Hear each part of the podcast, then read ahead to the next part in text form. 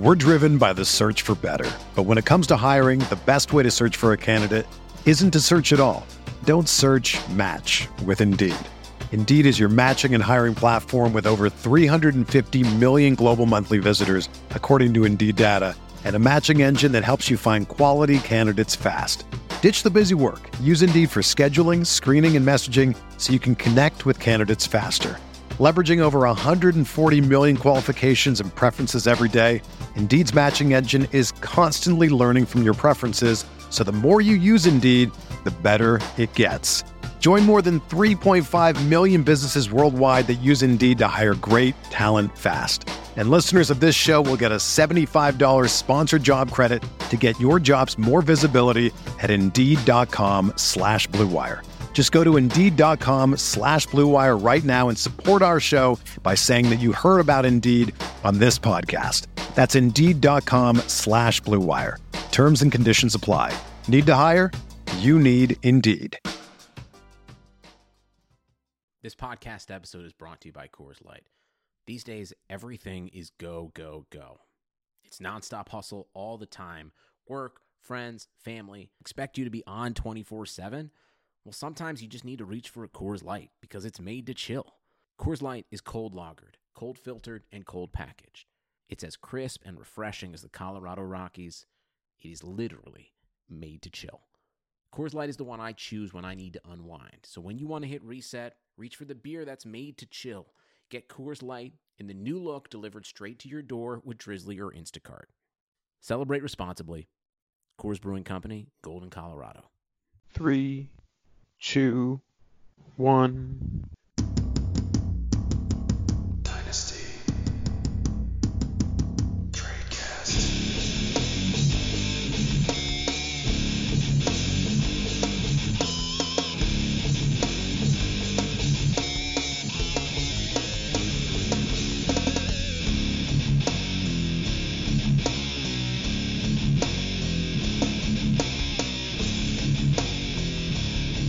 Hello, everybody, and welcome to another edition of the Dice Tradecast, brought to you by RotoViz Radio and our friends over at MyBookie. It is 2020. We're ringing in the new year, a few days late, Dan, but uh, just in time to review some wild card games. How are you this year? Well, it's been uh it's been an interesting start, uh, kind of an extension of the holiday season, a nonstop chaos for my household, but we're all we're all thriving. We're doing doing well, busy but well. Uh, and you are alone currently, so I'm on my way. Oh, well, there you go. If that's not a booty call, I don't know what is. um, all right, so we're gonna get into talking about some some of the uh, players from Wild Card Weekend and their dynasty values as they've changed from being eliminated, or you know, just an update on their value since the last time we talked about them. Some I, honestly, Dan, we're gonna get into in a little bit. Uh, I don't think we've ever talked about Tom Brady dynasty value, so this might be new. Probably for good reason. We've never talked about it, but I, I think we we can I think we can lay everything to rest at this point. But we'll we'll dive in. All right, let's get right into it. Actually, we're going to talk about Tom Brady. Uh, New England Patriots eliminated, uh, losing to the Tennessee Titans at home, and so obviously, pretty much since around the AB release, there's been rumors swirling. I'm not sure that the two are connected, but there's been rumors swirling about this being Tom Brady's last year. He's basically asked for an extension like four or five times, and each time the Patriots been like, eh, "You're not really a good quarterback anymore, so we're not going to give you an extension." And pretty much everything is pointing to it's going to be Tom's decision at this point, but also, you know, I think that the Patriots at the end of the day aren't going to give Tom what he thinks he deserves. Yeah, and I feel like he's always kind of been one that always took more of like the team friendly route to a contract because he legitimately thought he could lead the team to winning. And I mean, they're probably going to have to pay him what 35 million or something to, for it to be worth it to him. And I, yeah, I, I don't know that that's going to happen. And and as bad as the year was with almost no options, I mean, he still threw for 4,000 yards and still had a 24 and 8 you know touchdown interception ratio. So it's I, it's hard, you know, you don't want to say like it's done and over with, but we've kind of seen that slow and steady decline since probably like 2011. It it just kind of started to go downhill ever so slightly year after year, and I think we've finally hit that that noodle arm Peyton Manning version of a quarterback that it, it might just be time to ride off into the sunset. Enjoy your two handfuls of Super Bowl rings and your perfect hair and your perfect jawline and just, you know, be happy with it. Because at this point, I don't, he, he's not startable. I mean, no matter what they do, they could bring in three first round wide receivers, and I, he's not going to be startable. I just, I, I don't see how it happens. Julian Edelman, really at the end, was the only usable asset. James White was, you know, kind of here and there. Um, we don't know really what N'Keal Harry is going to be, and I feel like old Tom isn't going to be helping N'Keal Harry at this point either. So I think it would be best for everything if he just moves on. Maybe they go rookie. Maybe they go after one of the veteran guys if they think that that there's someone that can you know stand up to the Belichick and McDaniel system. I I don't know. Yeah, as someone who is uh, a Bucks fan, actively rooting for Jameis to walk, I think that that is the best possible pairing in terms of a short-term, you know, uh, deal for for Bill Belichick and him trying to obviously win more Super Bowls before he decides to retire. Um, I so I'm kind of rooting for that. I'm rooting for uh, Brady to walk or retire, and rooting for Winston to the Patriots. Um, but I do think that you know Brady's going to have some suitors if he ends up leaving. You know, there's the Los Angeles Chargers have been rumored a little bit. Dallas Cowboys, if they let Dak walk, that's not going to happen. Even weirdly, uh, the Cleveland Browns are the Vegas favorite outside of the uh, Patriots, which makes no sense. Um, but yeah, overall, from a dynasty perspective, I think that Brady is a low end QB two in Superflex um, in terms of a, a short one year type asset. I, I think for sh- I know we've said this over and over and over, but I think that 2020 will for sure be his last year because you you said it yourself the 24 touchdowns, eight interceptions. Like Tom can look at that and say, "Hey, I can still play a little bit," but he can't. Like that is he had the worst 24 and eight season that's ever been had, and a lot of it was aided by a short burst of Antonio Brown. Yeah, and a, and a relatively soft schedule for the most part.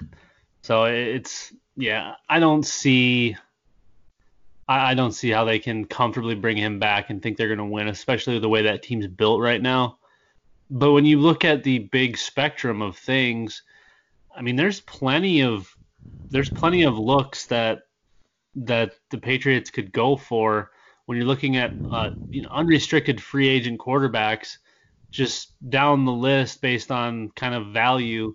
Brees, Brady, Eli, Rivers, Teddy Bridgewater, Jameis Winston, Marcus Mariota. I mean, is it? Do we think Tom Brady's the best value of that group of quarterbacks? I can't imagine he is. No, I, I would easily rather have uh, Jameis and Teddy. I might even think Marcus Mariota, if healthy, is going to yeah. be more valuable. Yeah. But I, I, do think this will be one of the more interesting shakeups at the quarterback position that we've seen from the free agent landscape. You know, prior to this, it's basically like, okay, who's getting drafted? But now there's actually free agent quarterbacks hitting the market. You know, Jameis might still get franchised. Brees st- still might get franchised. Teddy might get something. Who knows? But I do think that there's going to be some interesting changing of hands. Flacco might get cut. Dalton might get cut. You know, there's so many things that can happen at the quarterback position this offseason. And uh, we'll be here to cover it all offseason long. So we'll go into our next topic, and it's Derrick Henry, the man who basically single-handedly eliminated the Patriots because Ryan Tannehill had less than 100 passing yards. So Derrick Henry, uh, obviously we've been talking about him all season. You know, I've been talking about him since he was like a sophomore in high school. Is he a top five dynasty running back right now? No, I, can't go there just because of his, his. I mean, he's not used in the passing game, and as as great as he is as the two down guy with all of the touchdowns and and you know the, the 300 plus use you know rushing usage, it's it's probably easy to put him up in that general area. I would probably struggle to get him any higher than like 10, 11, 12 just because he doesn't have any involvement in the in the passing game. And you know, this isn't this isn't 2009 or 2010 when the league hadn't really transitioned to backs being fully, you know, engulfed in the passing game and and that kind of PPR scat back that we're we're kind of accustomed to seeing at this point. So, you know, he, he's probably what you would consider a true bell cow in the two down perspective. He's this generation's AP. And, you know, AP was the RB1 for a few years there, but there was also, it wasn't so prominent for, you know, the PPR usage from guys. So, I mean, you've got, you've got four or five legitimate bell cow guys that are getting all of the targets and all of the carries then you've got a slew of guys getting enough carries and enough targets.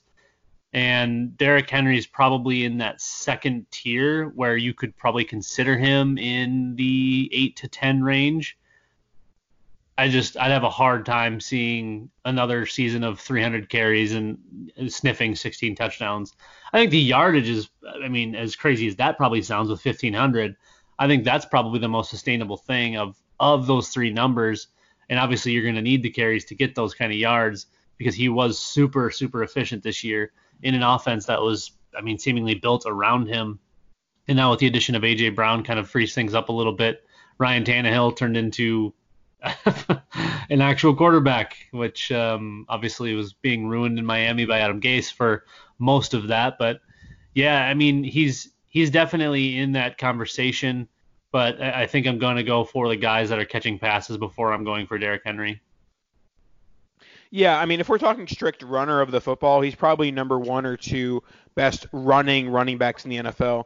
But he just doesn't have the receiving work of Barkley, of Christian McCaffrey, you know, uh, even of Alvin Kamara, who we'll talk about shortly. But yeah, I, I mean, I, I'd likely have him in like the seven to eight range next to like a Josh Jacobs, and I think that there will be, you know, some argument with like, oh, do you want D'Andre Swift or Derrick Henry? Most people end up saying Henry, but you know, Swift might be a better, you know, receiver of the football. So we'll see how that goes throughout the, the season. But Henry, I, I don't think we saw anything in this game or in the last few weeks that we didn't already know about him. He's a great runner, and he's not really going to be involved in the passing game too too much. All right, let's move on to actually we'll we'll go to Alvin Kamara first. Uh, this has been a bit of a disappointing uh, 2019 season for him e- into even the playoff game as well.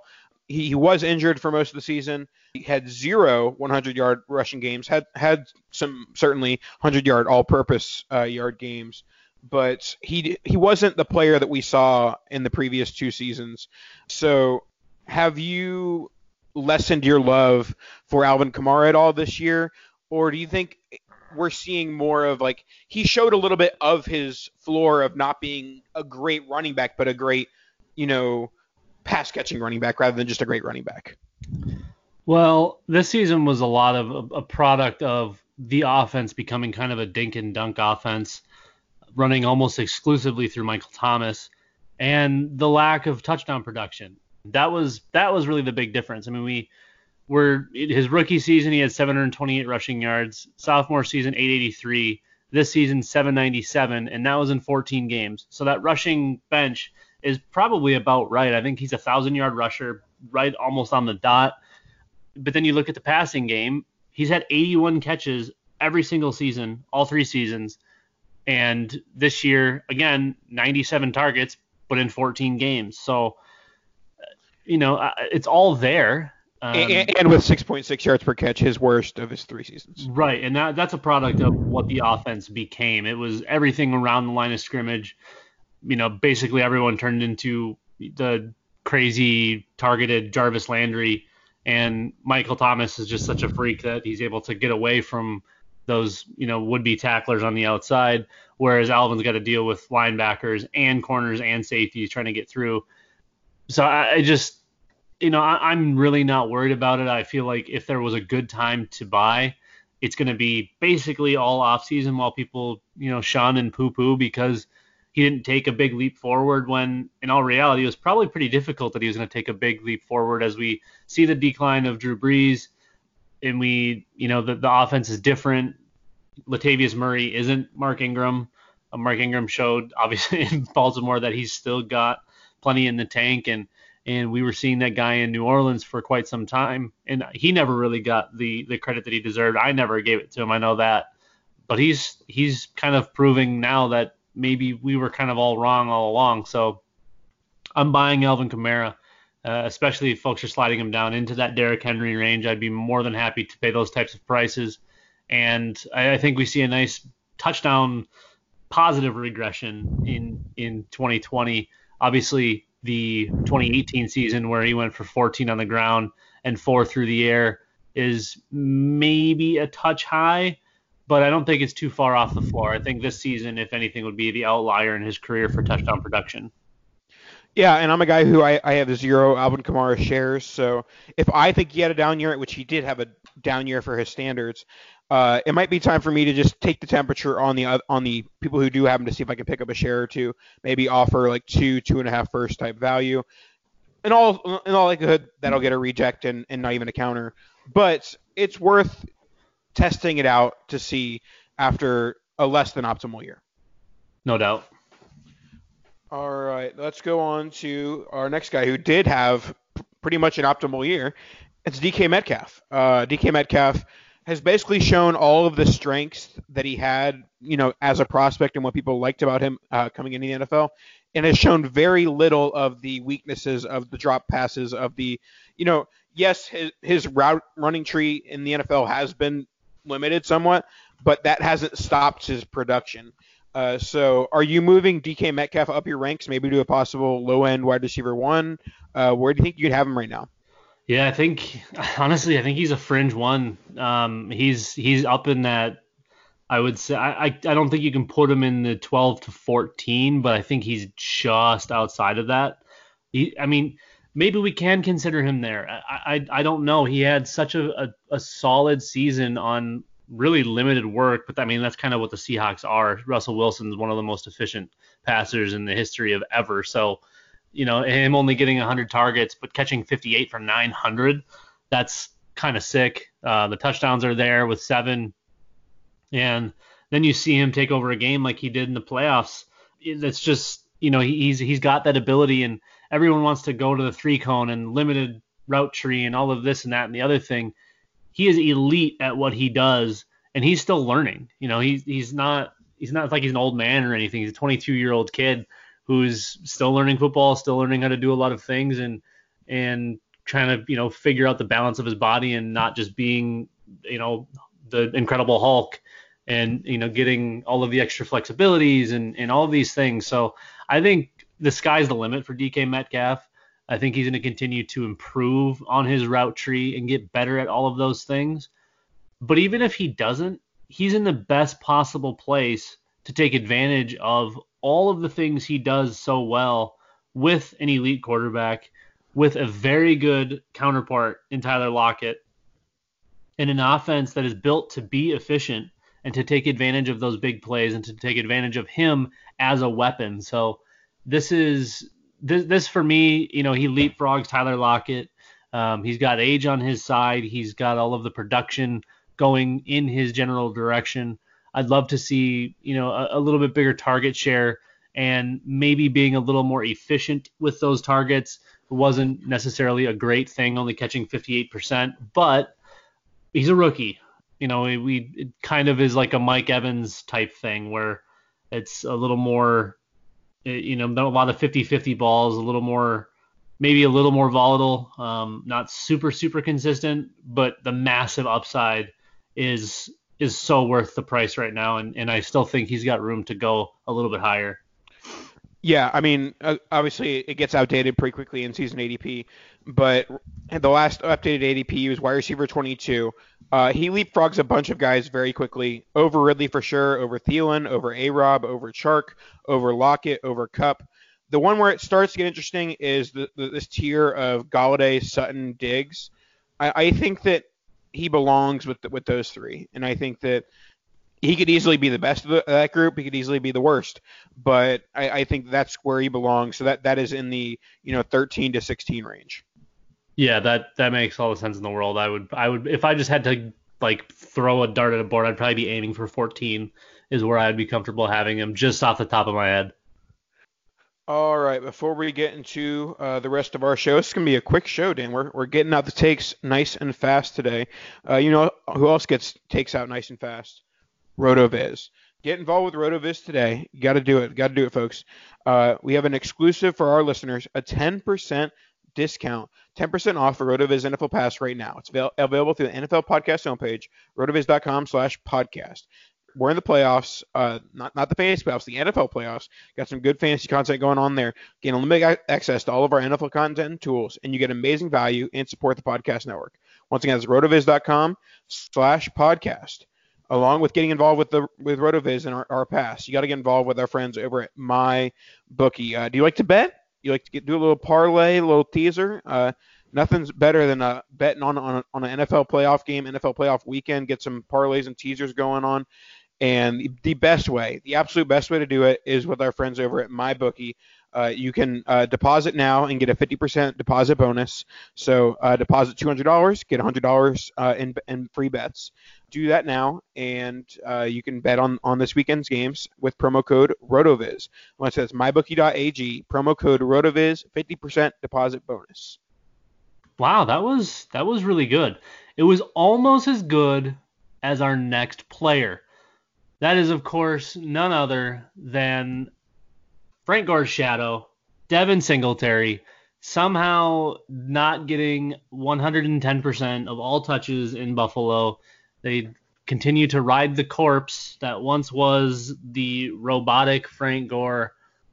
And Devin Singletary's kind of slowly moved up the dynasty ranks but I still don't think he's really getting the recognition he deserves and, and seemingly stuck behind the likes of your James Connors, your Melvin Gordons, Le'Veon Bell, Marlon Mack, all of these guys. And we saw nothing but positive things from Devin Singletary all season. So, Nathan, what are you doing with Devin Singletary? And do you think that his price reflects what he did in 2019? He did enough in his rookie season to show that he should be going higher than, than where he was currently being valued, which is at RB 21. I mean, he had a good rookie season. The guy drafted ahead of him, RB 20, David Montgomery, had a terrible rookie season. Like honestly, at this point, I, I wasn't a big fan of David Montgomery as prospect. I was a big fan of Singletary as prospect. Singletary had like 100 rushing touchdowns in his college career, so I was a big fan of that uh, production going on but also he had a better rookie season than Montgomery. And honestly, I think that Buffalo is a better long-term offense uh, than Chicago is. I think that Buffalo is going to invest at the wide receiver position, whether it be in the draft or in free agency. I think obviously the draft is probably the better route because they already tried the free agency. They got John Brown, who was decent. Beasley it was Cole Beasley. They, they need some young talent at the wide receiver position uh, in Buffalo, and hopefully that'll help evolve the whole offense, including Devin Singletary but yeah, for me, I, I think that you you do have to wait a bit. Like, fortunately for people who want to buy Devin Singletary, the Bills lost. So Singletary can't put any more tape out there that shows that he's you know a top 15, top 16 NFL running back. And I think he's I think that he could have shown that if he had more opportunity. Uh, so I think that he's worth you know um, like 107, 108. Like, is does that seem high? Like, I, I don't know. Obviously, it's tough to say because you know we're, we're getting all these declarations of of where uh, of players going to the draft. Um, and we'll get a more clear picture when Feb- February ADP comes out, and obviously even more clear after the draft. But I don't know. I I, mean Singletary is a guy that I'm going to be confident putting in my 2020 lineup, and I'm not sure how many rookies I'm going to be able to say that about uh, in 2020. Yeah, it's an interesting spot, and and like you mentioned that the potential for where that offense could go in the future with Josh Allen, who, um, as a you know kind of pseudo running quarterback, obviously he has the massive arm, but he takes advantage of his legs, and, and that only helps Devin Singletary. It keeps defense on their heels, and it, it gives them plenty of options to do things on offense. But like you mentioned, they do need to fill in uh, outside. They need they need to add on whether that's with you know Smokey Brown sticking around and and adding on to him, or just kind of bringing in an entire new fleet. I, I feel like I feel like he's got uh, you know long a long way to go to you know where he's actually going to be. but there's there's not a lot.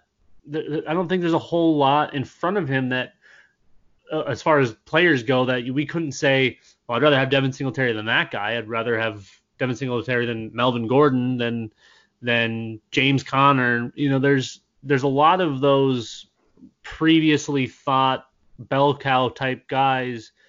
And now I think we can probably comfortably say, as hopefully Frank Gore is an afterthought moving forward, and they don't make the mistake of of continuing to not use Devin Singletary to his full potential. I think we can comfortably say he's on that trajectory to becoming the bell cow type. He's in an offense that that kind of likes to use that guy and and do those things for me, I, am gonna have him up there with like Miles Sanders. You know, I, I, feel like I feel like those two as rookies probably climb the board somewhat similarly. Obviously, Sanders had much more consistent usage in the passing game.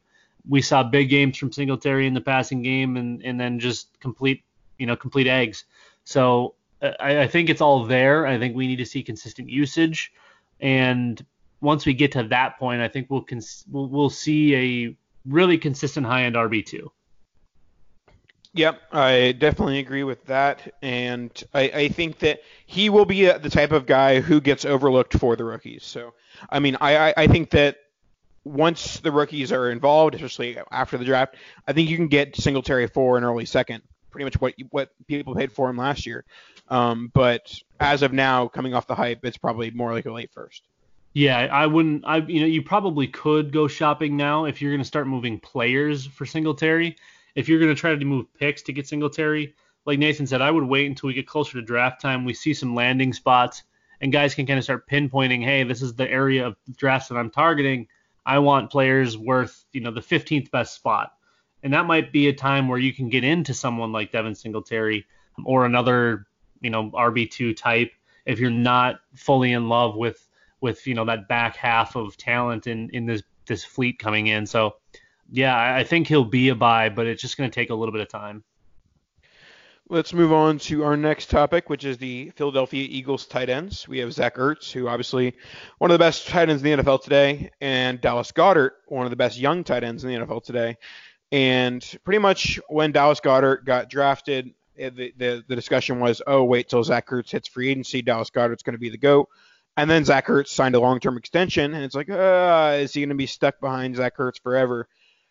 I, I'm not so sure at this point. I I think that I'm stuck between two two takes. Either a Dallas Goddard is so good that he's going to be a top eight NFL a top eight fantasy tight end while being a tight end two on the offense.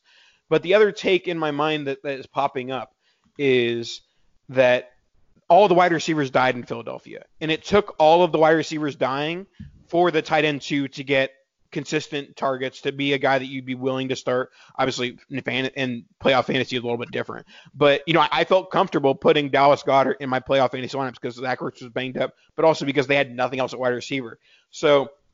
How much of Goedert's late season emergence was the Philadelphia injuries, and how much of it was Philadelphia realizing they have a really freaking good weapon on their hands?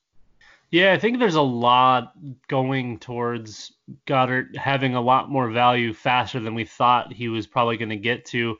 We were, I think there was a lot of talk originally that maybe it'd be like his age 26 season, which is probably four years in that we'd probably see Zach Ertz completely out and Goedert fully taking on that role. And a lot of times that's when we see tight ends really start to produce those big time numbers. But this one feels like uh, I, feel like Doug Pederson finally realized that. Well, and you know, all of like you said, all of the wide receivers dying helped, but they started to kind of transition into a lot of two tight end stuff, having both of those guys on the field, even when they had wide receivers that were healthy, even though they never really had any wide receivers. I mean, it was Alshon Jeffery and, and Agholor basically all season. They had DeSean Jackson for what, a week and a half, two weeks.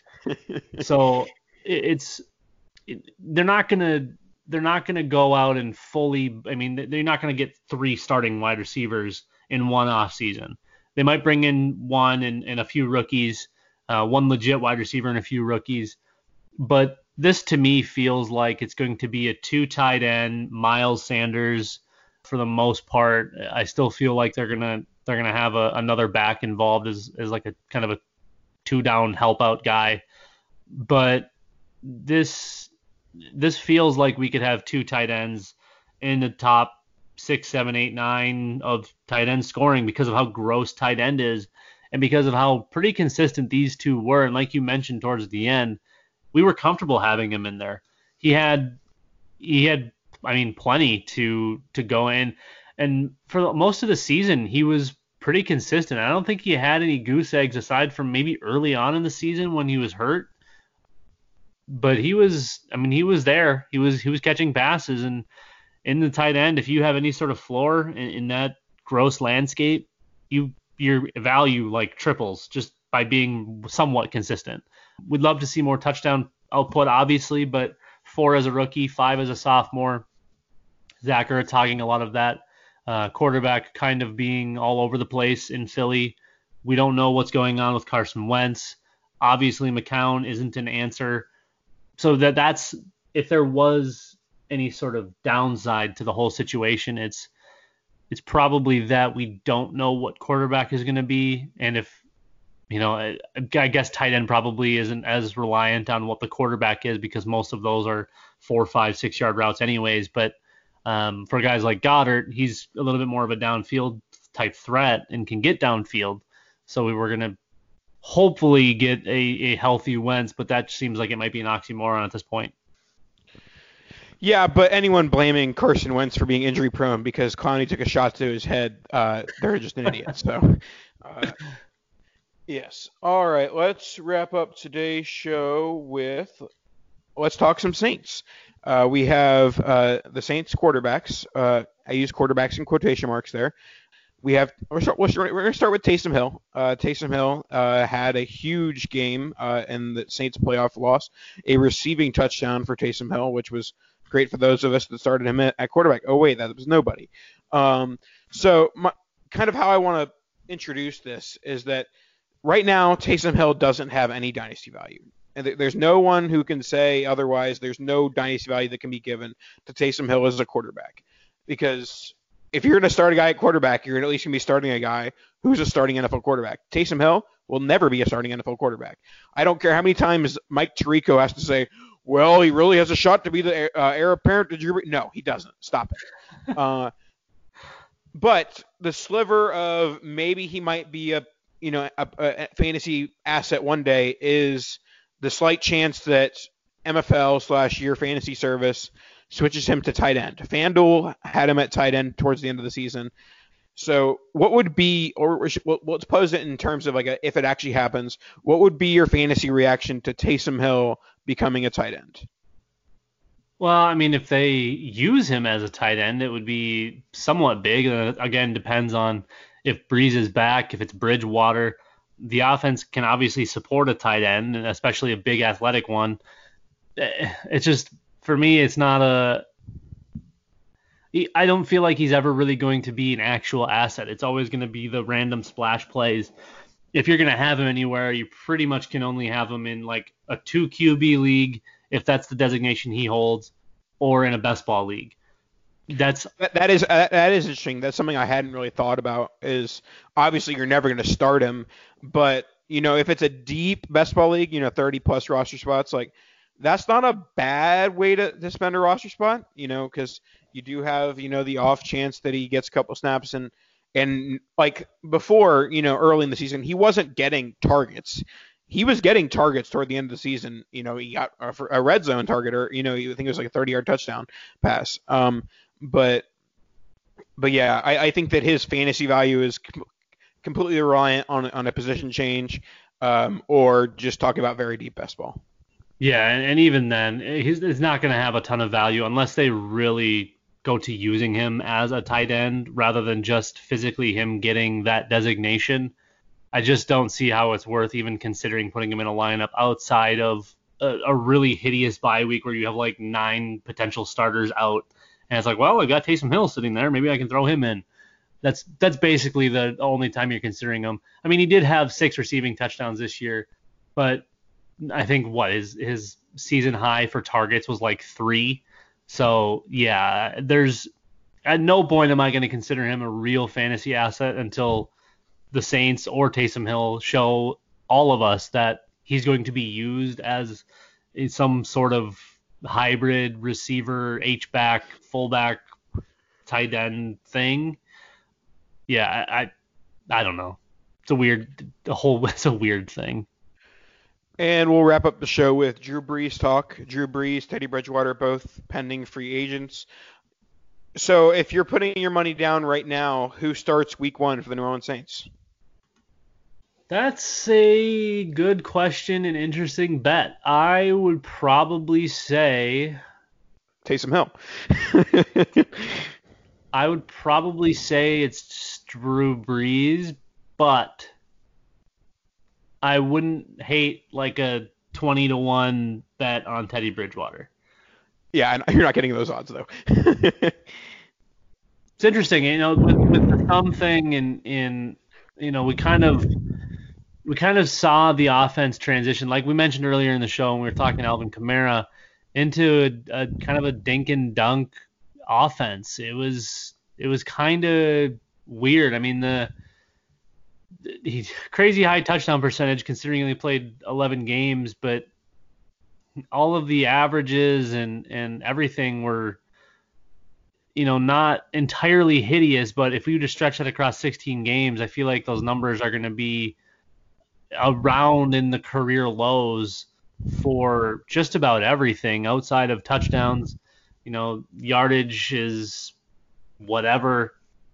And it's Drew Brees, so he's not going to be turning the ball over an absolute ton, especially at you know this point in his career. He's, he's a little more selective with the throws he makes. He hasn't really been pushing it down the field quite as much. A lot of these throws are to Michael Thomas, who's just a target hog and and you know, the offense basically runs through him. So whatever whatever depth that Drew's comfortable at throwing the ball is basically where they're going to be finding Michael Thomas. So I I feel like he's kind of in the same boat with you know Eli and Brady and and I, I just feel like it's probably time to walk away. 20 years is a long ass time to play in the NFL, and I mean he's got his rings, he's got everything that you could hope to do as a quarterback and he's got his health still. So maybe you just kind of, like I said with Brady, right off into the sunset and, and just call it good and be happy with it. As much as it probably stings to, to what three straight playoffs, losing to well two to the Vikings and one to the Rams, all with kind of a, a sour taste in your mouth. I guess when you look think about it from that perspective, it's probably pretty likely Drew Brees is back, just because those are three pretty awful ways to go out. But you know, he's going to be 41, and and um, there's not a whole lot of of historical data to go with these guys. You know, you got Brett Favre, you got Tom Brady, and you got Drew Brees, and a little bit of I don't think Peyton Manning. He was what 38, 39 when he retired. So I, don't know. I, I feel like if he comes back, it won't last very long. Yeah, I, I, think Brady and Brees are both on one year max type deals if they return to their homes. Uh, I do think that Brees will definitely have more market value on the free agent market if they both end up hitting free agency. And I, I think that the best move for the Saints is to give, you know, a two to three year deal to Teddy, even if they are bringing back uh, Brees because I, I, like Teddy, but I'm not sure he has a home as a starting quarterback anywhere other than New Orleans. I, I think that you know people are gonna, uh, teams are going to look at do I pay Teddy Teddy 18 million dollars or do I draft a quarterback in the second round? And I think most teams are going to go the rookie route before they go the Teddy route. I think the Chargers for Teddy could make a good amount of sense. Are that they? That team is awful. Like, but they're not. if you look, if you go back there, I forget who tweeted it. It wasn't. It wasn't all that long ago. They went through and and did kind of a deep dive on all of the teams. If you if you you know turn their one possession games into eh, the opposite version of what or their one one score games. The Chargers were been like 13 and 3 or something. it's like they just couldn't close. The the defense couldn't do it. Philip Rivers just continually choked on his own arm, uh, his little shot put ball, whatever the hell that thing is. And it, I, they've got enough in place where they should be a perennial playoff team, and they just can't finish. They just can't do it. And and half their teams on the medical yeah. This year, I feel, this year I feel like they were actually somewhat healthy. All right, that should wrap us up for this week. Hope you enjoyed Wild Card Weekend. Uh, hope that you uh, enjoy Divisional Weekend and make sure to hook us up, uh, RotoViz, RotoViz Radio subscription, as well as your MyBookie. Sign up, promo code RotoViz, and we'll talk to you guys next week. Kadoosh!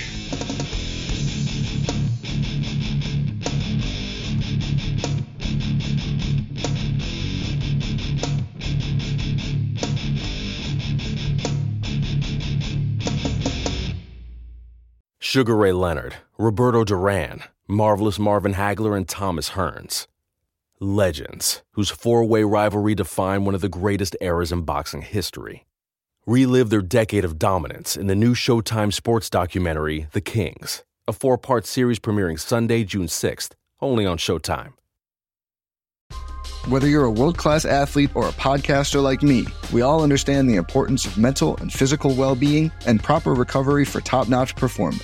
That's why I'm excited that Unifyd Healing is sponsoring this podcast. Unifyd Healing is a new and super innovative global network of wellness centers powered by Energy Enhancement System, or EE System. If you haven't heard of the EE System, you'll want to listen up. This technology promotes wellness, deep relaxation, purification, and rejuvenation. At hundreds of locations across the globe, access to a center is easy and affordable. Interested in experiencing the EE system technology for yourself? Go to unifydhealing.com slash bluewire to learn more and find a center near you.